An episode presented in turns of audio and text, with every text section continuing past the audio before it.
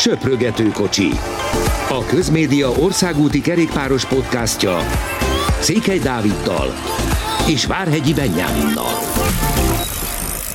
Nagy szeretettel köszöntünk mindenkit egy különleges söprögető kocsiban. A helyzet az, hogy mind a ketten Spanyolországban vagyunk, de más okból kifolyólag és Benny az, aki jelen pillanatban is eléggé közel van az eseményekhez, még akkor is, hogyha a pihenőnap. Hogyan telt az első pihenőnap? Azért nagyon-nagyon hosszúnak tűnik ez a mostani Vuelta, olyan, mint hogyha már három hete elmentél volna többé-kevésbé nekem, és, és tényleg azért 11 nap után van most újra pihenő. Igen, köszöntöm a hallgatókat. Tehát eddig, amióta elindultunk, szerintem nem volt pihenőnapunk.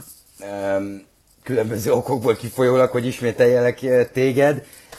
Nagyon kellett mindenkinek, ez a, ez a kilenc nap egymás után, ez a versenyzőknek is nagyon sok, ez tegnap látszott, meg, meg ugye Ati interjúját, aki hallotta, hogy mit mondott, hogy az egy kicsit nehezen találta a szavakat, már ő is, mert nagyon-nagyon fáradt volt.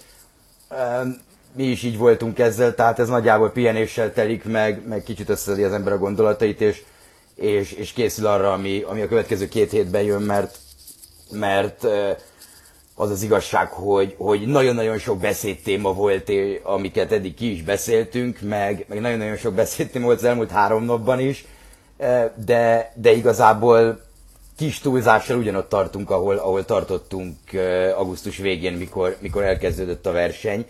Tehát nagyon kicsik a különbségek. A pihenőnap viszont egy nagyon jó találmány, tehát ennek én személy szerint örülök.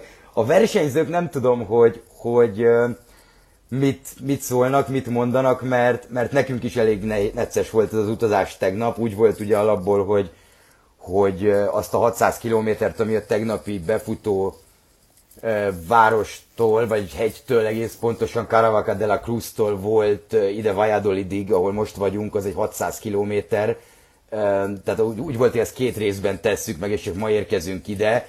Végül is ezen módosítottunk, és, és úgy lát, láttam, vagy hát nem is úgy láttam, hanem most már ugye lehet tudni is, hogy mindenki jött át, tehát itt nem a versenyzőkre gondolok, mert az UCI szabályai azt tiltják, hogy pihenő napon valaki utazzon, hanem, hanem itt, a, itt a csapatokra leginkább, akiknek nyilván ebből kifolyólag pedig itt kell lenniük, mert itt vannak a versenyzők. Viszont hát egészen döbbenetes időjárási körülmények fogadtak szerintem mindenkit, és, és nem tudom, kicsit tényleg olyan, mint a hétvégékre Spanyolországra ez így beállna, hogy, hogy esik az eső, mert, mert most így hétközben visszagondolok, egyik szakaszon sem volt semmilyen probléma, viszont, viszont mind, a, mind a négy hétvégi napon, múlt hét előtti hétvégén is, tehát amikor volt a nagy rajt, meg, meg most szombat, vasárnap is azért ö, esett az eső, és, és tényleg olyan viharok voltak tegnap, hogy, hogy azért hát jó pár csapat fogalmazhatok így megszívta, mert, mert ö, a repülője nem tudott leszállni Valladolidban, el kellett menni Madridig, Madridból utána pedig ide buszozni, és ilyen nagyjából hajnal három körül érkeztek meg Valladolidba, ami azért nagyon-nagyon kellemetlen dolog.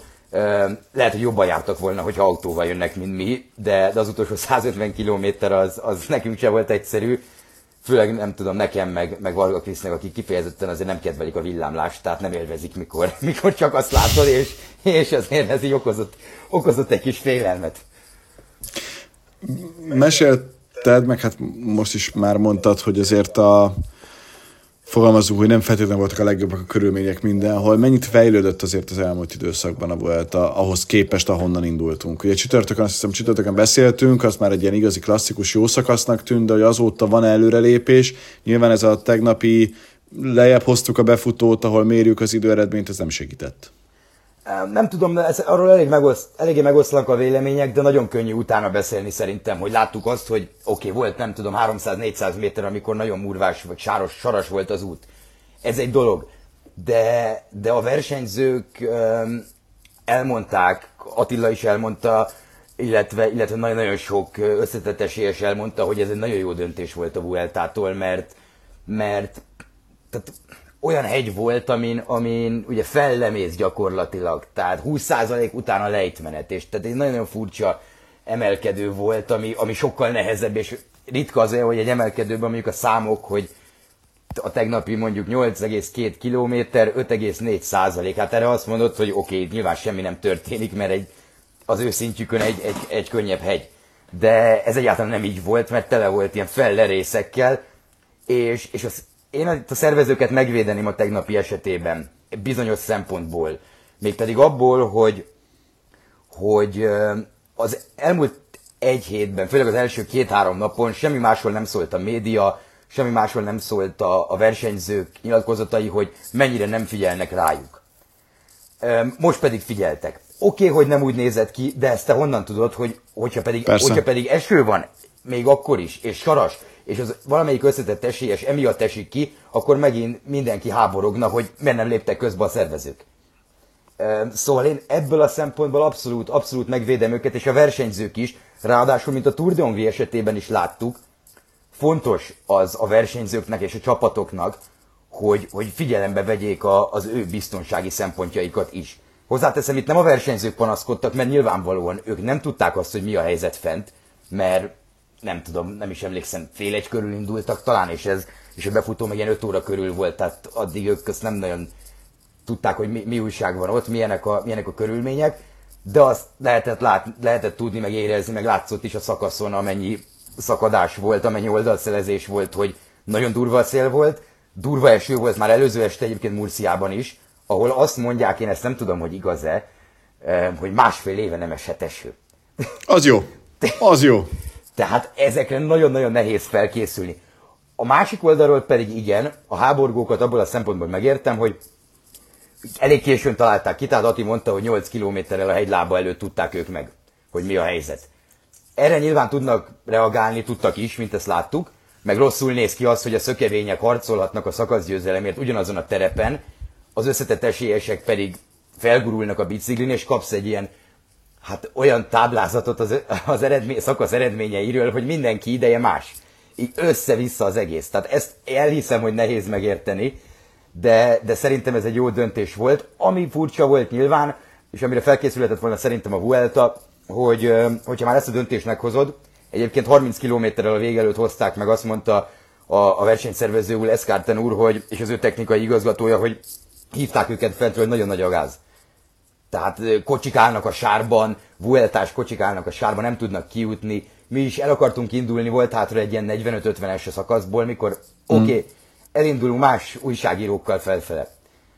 Oké, okay, tegyünk egy próbát. Felmentünk, hát azt mondom, hogy egy ilyen 3-400 métert jutottunk a hegyből, ahonnan hivatalosan elindul, és így fordult vissza mindenki, és óriási forgalom volt. Tehát nem is lehetett volna feljutni egyébként, mert mindenki próbált lejönni. Nem is feltétlenül az úttal volt a baj, azon a pár száz méteren kívül, hanem sokkal inkább a, szerintem ott a logisztikai résszel, hogy ki hol parkoljon, ki hogy. Egyébként ezt nekünk már jelezték egy WhatsApp csoportban három órával azelőtt.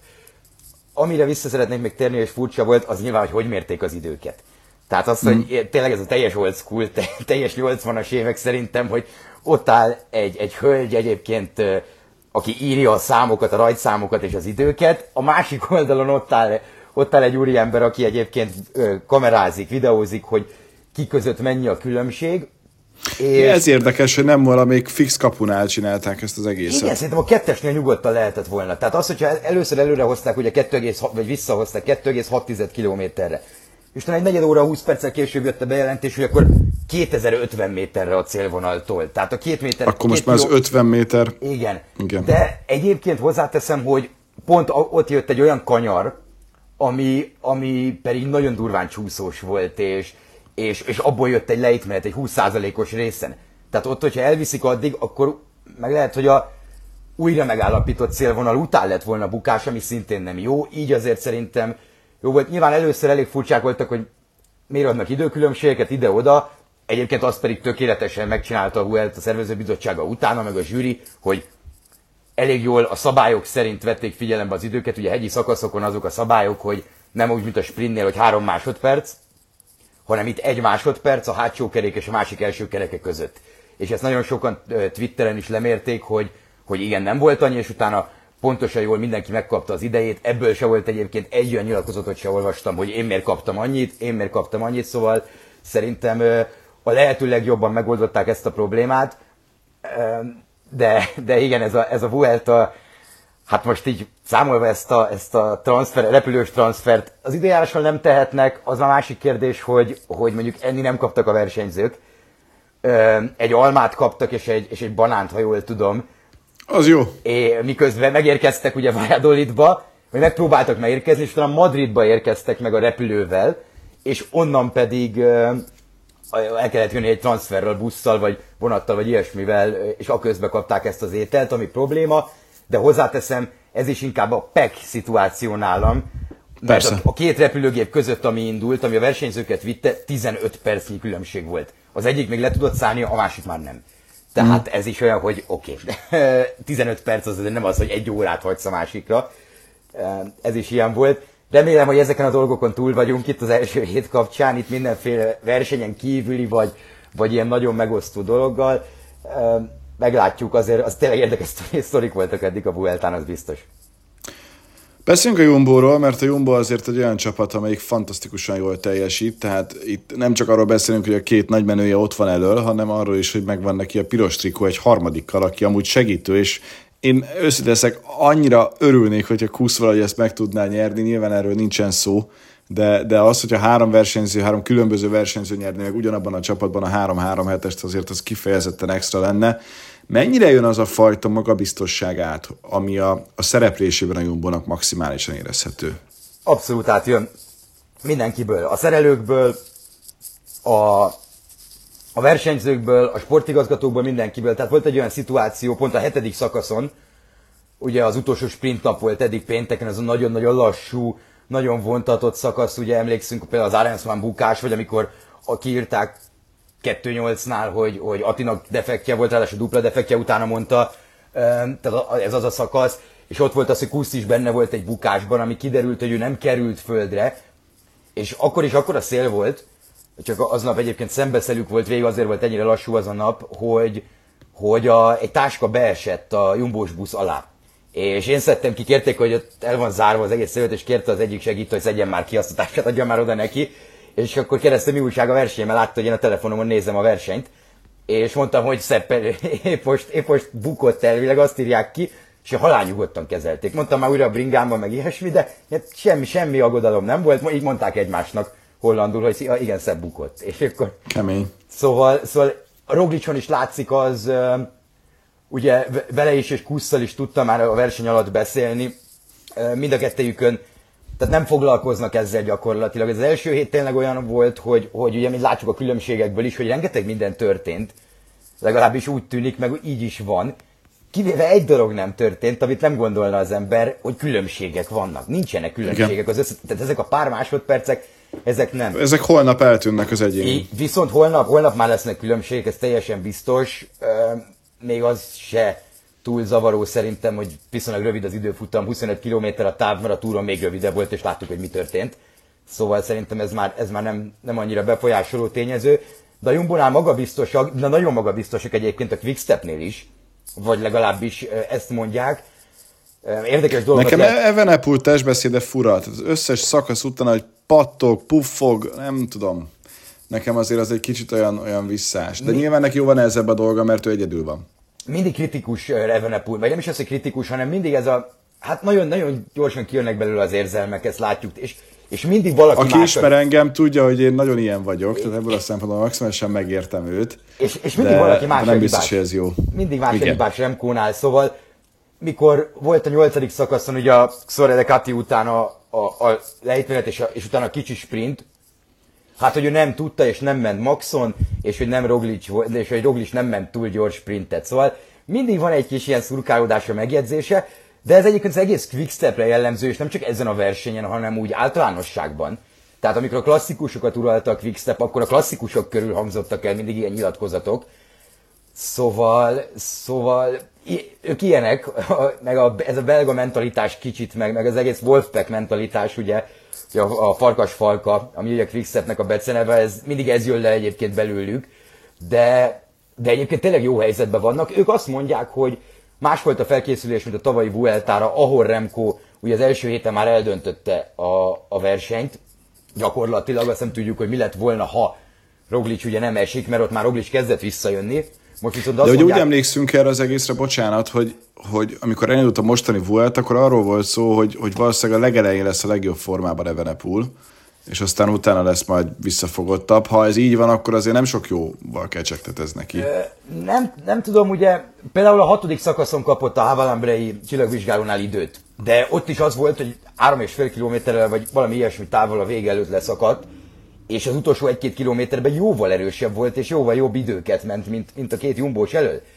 Tehát szerintem abszolút van okuk a magabiztosságra. A papírforma azt, azt mutatja szerintem, sőt, hát abszolút, hát holnap egy szivárvány trikóba fog tekerni Remco, hogy először, amióta megszerezte Igen. ezt a trikót, hogy, hogy, hogy ő időt fog adni azért a többieknek holnap. Uh-huh. Talán egy ember lehet szerintem, aki egyébként megverheti papíron, és ez Filippo Ganna, akinek ugye azért messze nincs annyi fáradtság a lábában, még akkor is, hogyha két sprintben ő részt vett, mint, mint mondjuk Remkónak, de, de az összetett esélyesek közül a holnap egy nagyon fontos nap a Quickstepnek, mert holnap nekik időt kell adniuk. A Quickstepnél azt is mondják, ami engem eléggé meglepett, ugye nyilván ő még a VB után, jól emlékszem, pénteken volt, egy pénteki napon volt az időfutam világbajnokság, és, Igen. és, jól, és jól tudom, Remco vasárnap már újra magaslaton volt.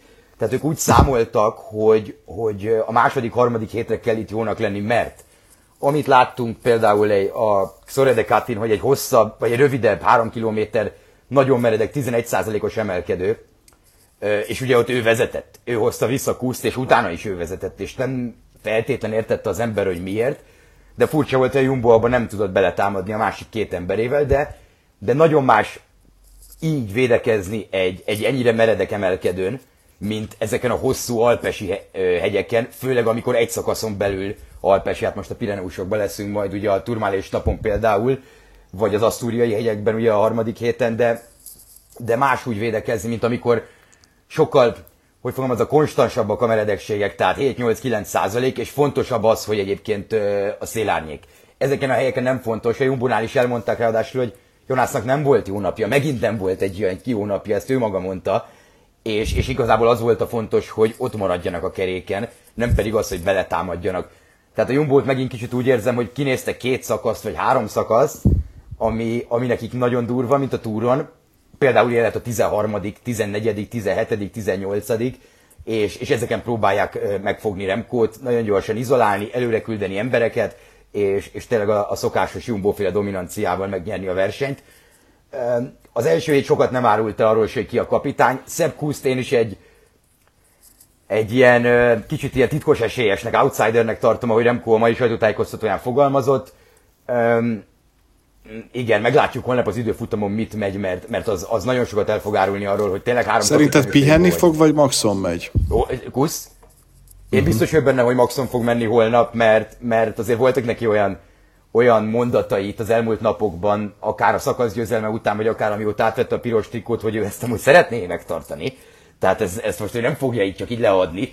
És a csapaton belül pedig érdekes erről, majd megkérdezem Attillát, mert ezt azóta nem beszéltem bele, amióta ezt olvastam, hát ma délután, hogy, hogy Roglic mondta, hogy itt nem is feltétlenül a sportigazgatók döntenek a taktikáról, hanem sokkal inkább a kapitányok. Tehát Jonas, uh-huh. Kusz és, és, és Roglic. Szóval a Jumbonál nagyon-nagyon jó az összhang, ezt mindenki látja, egyébként több rivális is kiemelte. És Remco mondott még egy érdekes dolgot, hogy szerinte itt lenne az ideje kicsit összedolgozni Erik Másszal, Juan Ayuso-val és Joao Almeidával a Jumbo ellen. E, és ez valahogy, és a második héten mindenképp, és utána meg majd eldöntjük a végén. De, de valamit kell csinálni ellenük, mert, mert Döbbenetes. Mert döbbenetes, és én attól tartok, hogy itt a turmálés napon, ugye Spandek, Obis, Turmálé, ezek az emelkedők vannak, amik nagyon durvák abban a napban. Ráadásul azt hiszem valami 134 km az a szakasz pénteken. Ehm, ott a Jumbo meg fogja próbálni ezt a versenyt nagyon szétverni, és, és meg is fog, és hogyha nekem kéne tippelnem, azt mondom, hogy meg is tudják csinálni, de, de ha összefog a többi csapat, ugye az UAE-nek is három embere van, ne felejtsük el. Tehát én mondjuk arra is kíváncsi vagyok, hogy Mark Soler milyen időfutamot megy mert ő is nagyon durván előtte van, másfél perccel mondjuk az Evenepur, Roglic, Vingegó, Rájúzó, Almeida féle hármasnak, tehát Kusz és Soler az utolsó két induló holnap azért szintén egy, szintén egy érdekes szituáció lesz. És hát ugye Roglic megszelőztette, hogy most három kapitányunk van, de még lehet, hogy bejön egy negyedik, és itt lehet, hogy az összetett 20. helyén álló úriemberre gondoltam, ami valami elképesztő szerintem, hogy Attig ott áll. Mert, Igen. mert azért Úgy, hogy ő segítőként állott, de ezt is... De, de, ez van a nyilván a következő kérdésem, hogy Atti és az ő szerepe itt a mezőnyön belül, ugye ez durván a leghosszabb ilyen három hetes ott létett, tehát hogy azért, ha őszinték vagyunk, eddig három napokat voltál Igen. ott. Itt most teljes lesz remélhetőleg meg valószínűleg a, a Vuelta. azért, azért döbbenetes, hogy milyen vékony, döbbenetes, hogy mennyire fontos tagja ennek a hihetetlen erős csapatnak, és nyilván látjuk, de hogy pont azon gondolkodik az ember, és itt most nyitok egy zárójelet, hogy milyen régen volt az, hogy két az egész világon népszerű sportágban konkrétan a világ egyik legmeghatározóbb csapatában legyen magyar, itt most Szoboszlai Dominikra gondolok még mellette, de hogy ez, ez, ez olyan sportág, amit a világ összes pontján űznek. És pont ebből kifolyólag azért ez egy nagyon nagy extraság, zárójel bezárva. Milyen így Attila megítélése, hogy azért most sokkal inkább vagy ebben benne hosszabb időn keresztül? Szerintem, szerintem rendkívül jó az ő megítélése. Nagyon sok, főleg, hogy a hollandok, belgák kérdezik őt. Ezt cikkekből látom, és nyilván azért, mert Roglichhoz vagy Jonászhoz nehezebb hozzáférni, tehát főleg azért róla kérdezik. Viszont, viszont nekem mindig az a legfontosabb, hogy Attinak milyen a megítélés a saját magával szemben, mert például nem akartam neki én mondani, nekem is eszembe jutott, megmondom őszintén, mikor olvasgattam, hogy elindult tegnap Cartagenából a szakasz, és a Jumbo 5 km után szétkapta a mezőnyt, 13-an voltak az első csoportban, 7 Jumbós, tehát csak Robert Hessink nem, ott volt még a Vlasov Dance Bukman 3-as a Borából, tehát ez már alapból 10 ember, Evenepul Kattanyau 12, és, és az a Matevs Govekár, a Bakrein fiatal sprintere, aki hát ezt az unokáinak is mesélni fogja, hogy igen, volt egy olyan Vuelta szakasz, ahol ezzel a 12 emberrel voltam együtt, és Ati benne volt, és az oldal szerezése jutott eszembe két éve lehetett az UAE túron, hogy volt egy oldalszeres szakasz, emlékszem, Mathieu van der Poel nyerte azt a szakaszt, és ez a szakasz végigment a, ezek az eselonok, tehát a szakadások azok végigmentek akkor, és, és ugye Ati nem tudott bekerülni, és akkor mondta, hogy igen, kell, kell szerencse ehhez, de hát ez nagyon-nagyon sok pozitív dolog kell, hogy helyezkedni, mikor látod, hogy ez meg fog történni, és, és tegnap is mondta, hogy neki ez sose ment. És tegnap mhm. kettőből kétszer benne volt egy ilyen csoportban, először egy defekt miatt visszakerült, leszakadt, tehát így maradtak 12-en, aztán ez visszajött, és ugye megint szét, szétverték, és akkor már a Quickstep verte szét, nem a Jumbo, és abban is benne tudott lenni. Szóval, szóval szerintem neki ez egy óriási, óriási dolog volt, mert az, hogy hegyeken vezet és jól vezet, azt az idén már megszokhattuk.